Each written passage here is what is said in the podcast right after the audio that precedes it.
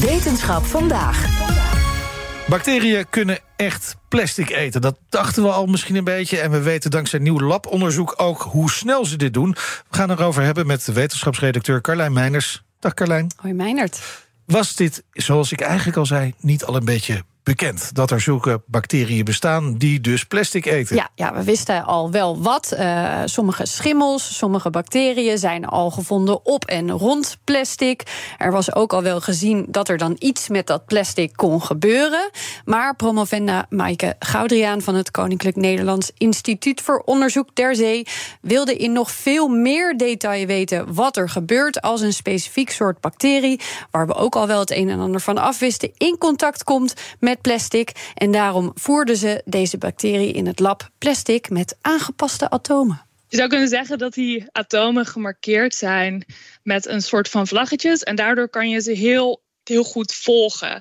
We hebben in het lab dan uh, apparatuur die die vlaggetjes kan waarnemen, kan meten. En daardoor kunnen we dus zien dat. Uh, die, die gemarkeerde atomen uit het plastic uh, in, het, in CO2 terecht zijn gekomen in de, in de gasfase, waardoor we zeker weten dat dat CO2 dat, dat is gevormd in het lab, dat dat komt van dat plastic zelf en dat de bacterie dat waarschijnlijk gedaan heeft. En we weten nu ook dat die bacterie dat gedaan heeft, omdat je diezelfde vlaggetjes ook weer terug kan vinden in de bacteriecellen zelf. Want die bacteriën gebruiken het plastic dan ook als een bouwsteen voor hun cellen. Ja, dubbel bewijs dus eigenlijk dat het echt zo is dat ze het plastic ook verwerken. Ze bijten er niet alleen een beetje op, maar ze gebruiken het ook echt. Nou is het wel zo dat dit plastic van tevoren ook nog met UV-licht is beschenen. Dat gebeurt in de oceaan natuurlijk ook. Daar hebben collega's van Goudriaan recent nog een onderzoek over gepubliceerd hoe snel dat zonlicht dit dan kan doen.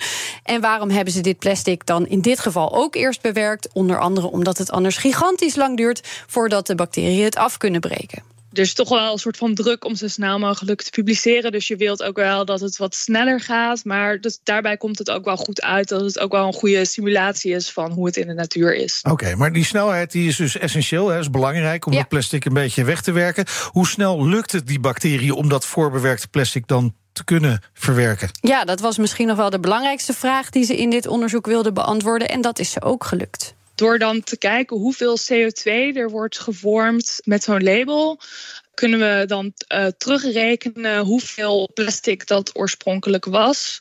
Uh, dus hoeveel van dat plastic uiteindelijk is omgezet in CO2. Uh, eh, en we kwamen erop uit dat in het lab deze bacterie ongeveer 1% van het plastic per jaar af zou breken. Ja, dat kan misschien een beetje klinken als dat, dat is niet zo heel erg veel. Het is dus ook echt niet zo dat we nu moeten denken: oh, nou dan is het minder erg dat dat plastic in die zee komt, want die beestjes doen het wel. Dat is niet zo. Ze doen wel iets, maar lang niet genoeg. Plastic moet dus gewoon nog steeds niet in de oceaan terechtkomen. Wat dit wel laat zien en wat ook belangrijk is: een deel van het plastic dat de oceaan ingaat, kunnen we daarna niet meer terugvinden. Dat heet de Missing Plastic Paradox.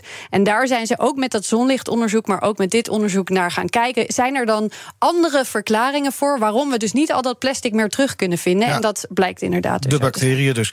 Uh, het lijkt me ook wel moeilijk om dan op basis hiervan iets te zeggen over alle bacteriën in die oceanen, al die oceanen. En hoeveel die dan kunnen afbreken. Zoals je zei, ja, we moeten dat plastic gewoon niet in de oceaan terecht laten komen. Ja.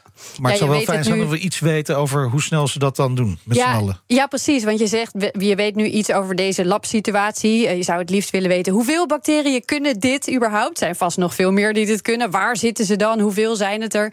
Uh, maar ze hopen daar nog wel wat dichter bij in de buurt te komen het feit dat deze methode er is, is vooral een stap vooruit voor de wetenschap zelf. Dat we weten dat we het op deze manier ook kunnen meten. We hebben ook als doel om nog uh, vervolgonderzoek te doen. En we zouden dan samples uit, uit de zee of van de zeebodem willen nemen. En die meenemen naar het lab. En daar dan van het gelabelde plastic aan willen voeren. Om te kijken hoe snel de afbraak in bepaalde milieus is, in bepaalde omgevingen.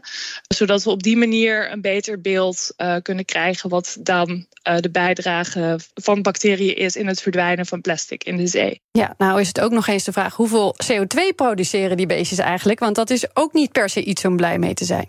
Daarnaast uh, is het dus ook zo dat we nu echt puur op die CO2 hebben gefocust.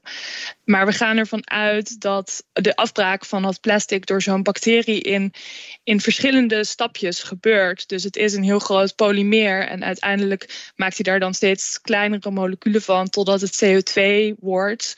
En we weten niet zeker of die dan het hele plastic omzet in CO2 of dat er nog bepaalde moleculen vrijkomen die dan ook weer een negatief effect op het milieu zouden kunnen hebben. Ja, nou wil ze hier zelf ook nog heel graag naar kijken, maar deze specifieke vervolgonderzoeken gaat Gaudiaan zelf niet doen. Zij hoopt later dit jaar te promoveren en haar Kijk. onderzoekstijd zit erop. Ja, maar in ieder geval een heel klein beetje goed nieuws kunnen we wel zeggen. En hopelijk dat andere, in een jaar, ja. andere wetenschappers daar weer verder mee kunnen. Dankjewel, Carlijn. Duik mee in de wereld van ESG. Dit seizoen verkennen we hoe bedrijven hun strategieën rond duurzaamheid vormgeven. Ontdek de nieuwste innovaties in energietransitie en de impact van waterstof. Wie zijn de ware koplopers in duurzaamheid? Ik ben Donatello Piras, presentator en samen met Roetoei brengen we koplopers in ESG. Elke maandag om twee uur te horen op BNR Nieuwsradio. Dit programma wordt mede mogelijk gemaakt door Missie H2. Samen maken we Nederland het waterstofland in 2030.